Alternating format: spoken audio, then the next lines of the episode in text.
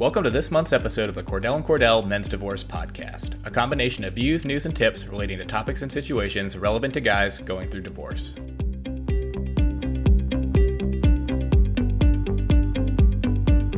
In this edition, we will be focusing on how allegations of domestic violence impact divorce proceedings, including how to react if you have a restraining order filed against you, what to do if you fear your spouse will file false allegations, and discuss how men can also be victims of abuse. To start us off, Cordell and Cordell divorce attorney Carrie Westbrook explains the immediate and far reaching ramifications a protection order has on divorce, including how protection orders are often issued based on the claims of a single party with essentially no supporting evidence required.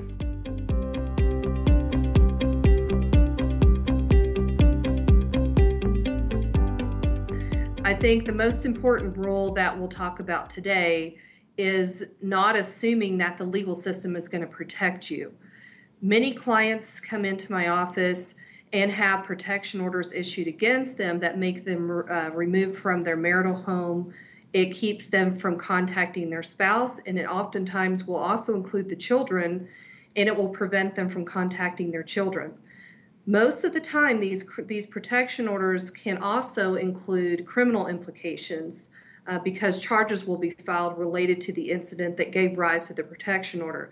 So, whether it's an assault or a verbal threat or something else that the opposing party will allege against you that you did supposedly did to her or the children, um, those issues can really affect and detrimentally affect your divorce case as well as your life in general if you've got criminal implications. Um, so, in regard to not assuming that the legal system will protect you, it's a really important principle. Most clients will assume that if they did nothing wrong, then they're going to be vindicated from those kinds of allegations.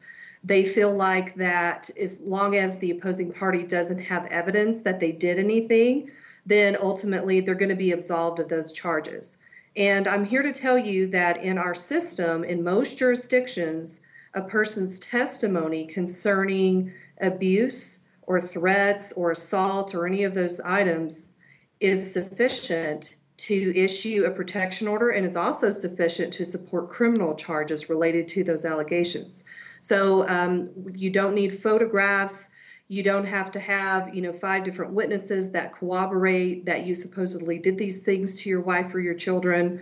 Um, it really just takes her claiming that it occurred. And as long as she's believable in her story, the court is um, able, whether it's in a criminal or a civil context, to um, to basically issue orders regarding her allegations. Um, so you have to be very, very careful in these cases to make sure that you don't put yourself in any kind of compromising position. And you also have to be sure if you're already involved with either either a criminal attorney or a family attorney to let your attorney know that these allegations are possible from your uh, from the opposing party. So you want to be sure early and often in your cases to be aware of those issues and to strategize with your attorney on how to foreclose those problems from taking place. You don't want to ever assume that the legal system will protect you in that regard because, unfortunately, um, probably in 75% of cases where I've seen protection orders issued, um, there's probably about 60% of those that I'm about 100% certain didn't occur. And even in those instances, I've still seen judges issue orders that were detrimental to my client because they believed the opposing party's story.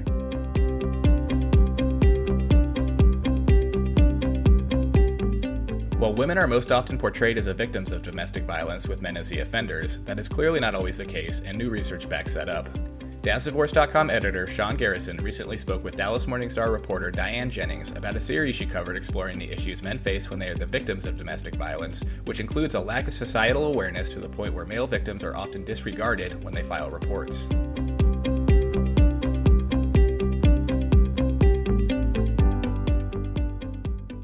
Can you start by giving us a breakdown of the numbers you looked at while researching information regarding male domestic violence victims? About how many males are finding themselves victims each year? Yeah, um, it's there are several reports out there. This this is something that's beginning to be studied more often, and um, I, part of the problem with all domestic violence statistics is how you define what is violence and how you define who is you know what the relationship is and so on and so forth. But um, I think probably one of the the best numbers is that one in seven men um, has experienced some severe physical violence by an intimate partner is the way they phrase it, and that includes being hit with a fist or something hard, beaten or slammed against something at some point in their lifetime. So it's uh, the number that that I think is is probably fairly highly regarded is one in seven. Right, and you wrote about how it's often difficult for men to find help because there just aren't as many resources out there for them. What are some of the factors that play into this and make it difficult for them to find adequate support that they need? Well, I think the the problem, the reason that there are not a lot of resources is that this isn't a problem that has really been brought to the forefront. As just like with any social issue, the when when when an issue comes up, when there's a group of people that are willing to stand up and say we've got a problem here, and um, in this instance, it's very hard. Um, it's hard for any domestic violence victim to come forward. It's very hard for male domestic violence victims to come forward, um, and there are there are lots of reasons for that. It's something that society doesn't really recognize that men can be victims because it goes against what we think um, of, of victims, and also because um, even a lot of men don't recognize themselves as victims, and that's and so I think there's a real education process that's going to have to go on before before men are willing to come forward. It's hard for a man to step forward and say, "Hey, my, I'm a victim of domestic violence," because that goes against what we think the concept of of, of a man is, and is not not as, as a victim. And so I I think this is there's a real education process that's going to have to go on before before this gets a lot of attention. Sure, and you touched on it there, but there's also a cultural element and some stereotypes that come into play with this issue. Um, in your story, you mentioned some law enforcement officials who even found it difficult to believe that men could be victims of domestic violence. Can you elaborate on what you discovered about these stereotypes and what role they play in this issue? Yeah, I think there's there again there is a problem um, of recognizing men as victims because um, in the first place, one thing is a lot of men don't recognize themselves as victims, and um, and so that's that's one thing. But then, as far as people in the system, um, one of the biggest problems that we have is that because men, most men are bigger than than most women. Um, even if um, a woman does start it, it's generally the woman who's going to suffer the effects more. That's one of the problems with with those statistics is is men may be subject to domestic violence, but they're not injured as often because they're generally larger than the than the woman. So we we still you know we'll see a picture in the movie or on television of a woman slapping a man, um, and it's just kind of you know laughed at. People are kind of like, well, there she goes again, or whatever. And so um, I think that um, for police officers, it's really difficult when they answer a domestic violence call because if if there are two people and even if it has been mutual violence and both of them are involved, generally it's going to be the woman who suffers um, a physical injury more than the man. And so for police officers, it's a hard it's a hard call because yes, there may be mutual violence going on, but there is going to be one who may be injured more than the other, and so that's that's kind of kind of one of the biggest problems. And so I think that um, you know I talked to several men who who said, you know, well she started it doesn't really matter who started it. It's sort of like your mother tells you, doesn't matter who starts it.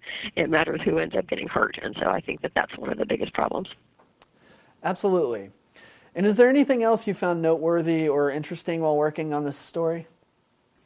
Yeah, there are there are a couple of uh, women who are studying this and who are who are you know really interested in in bringing this to the forefront, and I think that that's terrific news. Um, overall, though, I think again there's just going to have to be it's like the whole issue of domestic violence is so much more complex than people realize, and so this particular aspect of it I think is something that's going to require even more education.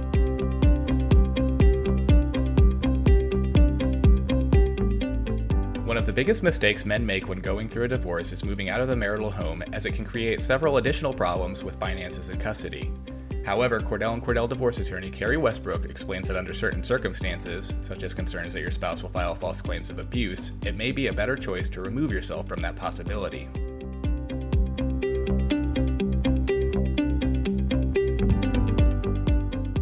Generally, it's strategically advantageous to stay in the home when you're going through a divorce, particularly if there are children involved. You don't want to be the one leaving the home and leaving the children there with the other spouse because it can impl- it can have implications related to your custody uh, battle later.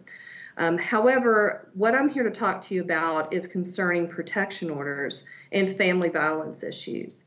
If those issues are in your case, you have to be very, very careful about following just the general rule to stay in the house. It may not always be the best course, even though generally that is a good idea. You have to really make that judgment call and consider all the ramifications. For example, I have a lot of clients come in and they've said, Hey, my wife has threatened me that if I you know, do this or do that, she's going to call the police and say that I hit her. She's going to call the police and report me or say I abused the kids or whatever it is. Those kinds of allegations are extremely common in custody and divorce cases. And if you've got a wife or an opposing party making those kinds of threats, you want to begin to be very meticulous about documenting things and making sure that you're protective of yourself. Um, further, if you really feel like you're at risk for the police being called against you by the other side, who's going to allege, you know, violence or allege abuse, then it's really better to get out of the house. Um, certainly, it will probably have some implications concerning your custody case if there are kids involved, but it's really better to be safe than sorry on that because it doesn't take anything more than her alleging that those things occurred for the police to come and arrest you for them. Um, by way of an example, I've had a situation in my own cases where uh, the woman called the police and said, Hey, three weeks ago, my husband kicked me, and I want to make a report. The next thing I know, my client's sitting in jail. Um, of course, according to him, it never occurred. Nothing of the sort happened, but that's what she claimed. And the police didn't require her to show a photograph of, of bruises. She, they didn't require any cooperation. They just went and arrested him. So if you feel like because she's threatening to do those things, that it is putting you in jeopardy of being arrested, then you probably are better served to go ahead and leave the house. You'll want to coordinate, of course, with your attorney before you make that decision, but you want to be sure to inform the attorney that those issues are on the table so that he or she can better advise you on whether it's best to stay or go in that context.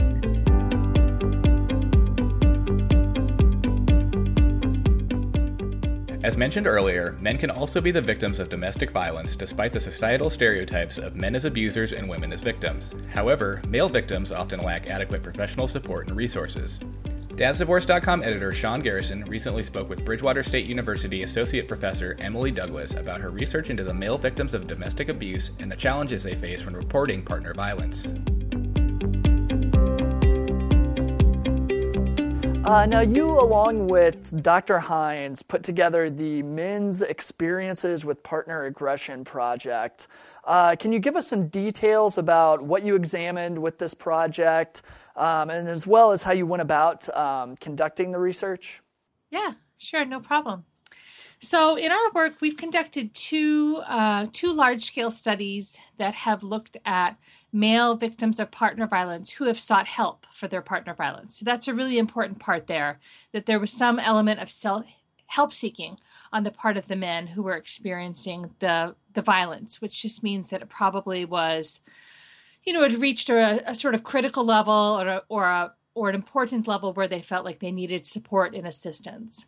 So we've done, uh, these men had to have sought help in some type of way, either through the police, a domestic violence agency, domestic violence hotline, um, seen a medical professional, a mental health professional, um, or even sought help on the internet because that's where a lot of these men seek help.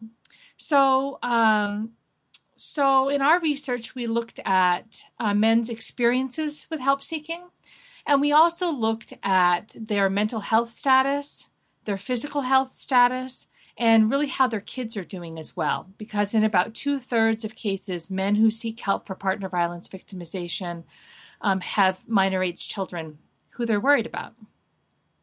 So, the thing that can become challenging with uh, studying and researching male, male victims of partner violence who are seeking help is how do you find them? Because they there aren't really domestic violence agencies where men can go to. They either don't feel welcome or they sometimes aren't welcome. So we sought our men really online. Um, our research has all been carried out through online studies. Um, in our first study, we recruited over 300 men who were victims of partner violence who had sought help. And in our second study, we recruited over 600 men.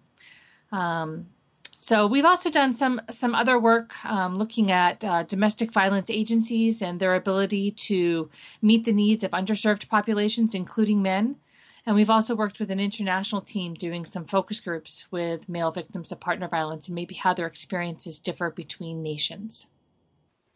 Absolutely. And can you look back and just kind of describe, I guess, what you saw as the most significant uh, findings from that research and may- maybe anything that kind of stood out to you as being especially surprising? Yeah. You know, I think that um, what's most important about the work that we've done is being able to show through large scale research that is federally funded that male victims are a real thing and that they're present and that they want help and that they want to be heard. They want their experience to be legitimate in the eyes of professionals who help them and in the eyes of the larger community, and certainly within the legal system as well. Um, men who need help often have trouble finding help, and they are often told that their um, experiences of abuse are not real, that they must somehow be responsible for the abuse that they're experiencing. Um, I think that it's important to acknowledge what I already said, which is that about two thirds of men who who seek help, at least in the research that we've done, that they have minor age kids who that who they're worried about, and they're very worried about the effects that the abuse are having on the kids. They're worried about having access to them if they were to leave their abusive partner, and um, and they're interested in, of course, protecting them from their moms. At the same time, they recognize oftentimes that these that their kids have a relationship with their mom and they feel compelled to somehow nurture that in some way. You know, I think it's also important to say that men stay in these relationships for the same reason that women stay in these relationships for love, for commitment, because of their children, and because they don't really have a sense of where else they would go if they left. Um, I think some other important sort of highlights are that men who experience partner violence and who seek help, um, they look in some ways a lot of the way that women look. Um, that they are more likely to have poor physical health, that they are more likely to have uh, mental health problems, especially in the areas of depression and post traumatic stress syndromes, um, and that men can and are victims of sexual assault. So the last thing I'd like to add in there is um, we also looked at a phenomenon that really hasn't been studied very much in the last few decades, and we call that the um, legal administrative abuse, and um, or legal administrative partner violence. It's and that is when one uses the legal system in some way to perpetrate abuse or control um, their partner in some way. And in terms of men, that often means um, that their female partners are making false allegations of abuse against the female partner or against the children as a way to um, continue to hurt the partner, to punish the partner, or as another means of control. Sure, and you talked about the difficulty that uh, male victims often encounter when they seek help for uh, for domestic violence. Uh, what changes need to be made, um, just from a broad perspective, to make sure that um, if a victim, you know, is abused, that they get the shelter that they need, regardless of if they're male or female? Right. Right. So, generally speaking, the domestic violence um, system is set up and has been set up to support women who are victims. And we wouldn't want to change that in any way. We don't want to take services away from um, people who are currently, women who are currently victimized and who are receiving supports and services. Um, that said, men do need more support than the help that is available to them. Um, men get the most support when they seek help from um, when we're talking about formal services, the most help that they get comes from medical professionals, mental health professionals, um, and unfortunately, they rate the help that they see from domestic violence helplines, agencies, and the police to be actually not especially helpful. So I think really this is about um, training and education. Um, and bringing more awareness to the fact that men can be victims. There's been some of this in the media. But um, those who are working in the field, there's a great need to train them around who it is that can be a victim. And I think that actually, the more discussions that we have in this country around um, sexual orientation and so forth ha- help to bring a lot of this to light, really. That folks from all walks of life um, need help, regardless of gender, regardless of sexual orientation. And I think that this is just sort of the next step in, in terms of helping domestic violence victims get the kind of help that they need. Absolutely. Is there anything else you'd like to add, Emily? No, I think that this really covers it. I think that really the take home message here is that men can be and are victims of partner violence, sometimes life threatening partner violence, and that they're just as deserving of help as anybody else would be, and that right now they're not really able to get the services that they need.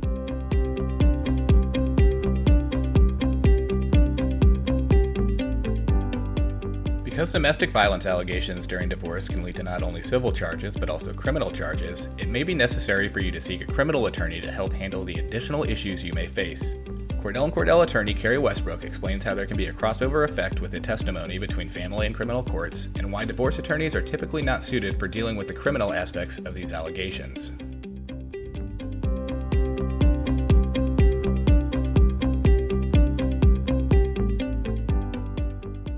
It is extremely important, especially if you're charged criminally, that you consult with a criminal attorney immediately. Even though in our cases, as a family attorney, I can give you great advice concerning family law issues and divorce and custody issues, generally family attorneys aren't going to be in the best position to advise you as to the criminal implications that might arise concerning those kinds of allegations. So you always want to be sure to consult with that attorney to make sure you're not waiving any rights. This comes into play in particular in regard to testimony. In most cases, you will be required, in the civil case, particularly in family law, you'll be required to testify.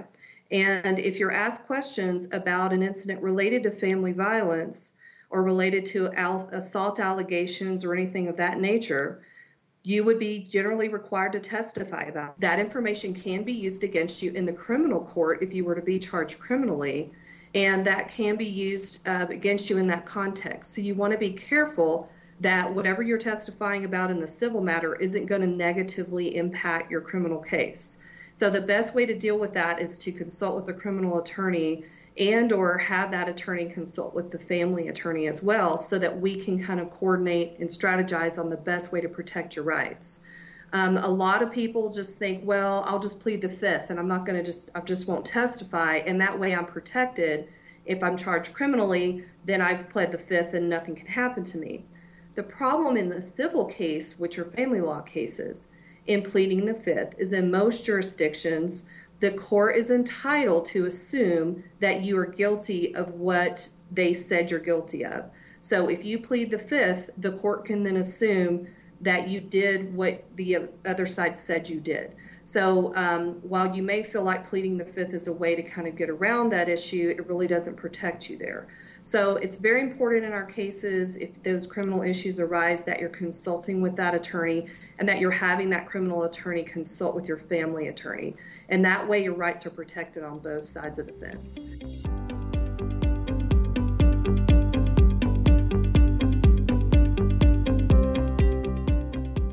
That's all we have time for in this month's Cordell and Cordell Men's Divorce podcast. Hopefully, this gives you more insight into the impact of domestic violence or protection orders on divorce proceedings, how to react if you worry your spouse will file false allegations of abuse, and helps raise awareness that men can also be victims of domestic violence. Be sure to subscribe to the podcast for interviews, news, tips, and more covering a range of topics facing men during divorce. You can also find a number of resources on our website at cordellcordell.com, as well as our informational sites, mensdivorce.com and dadsdivorce.com.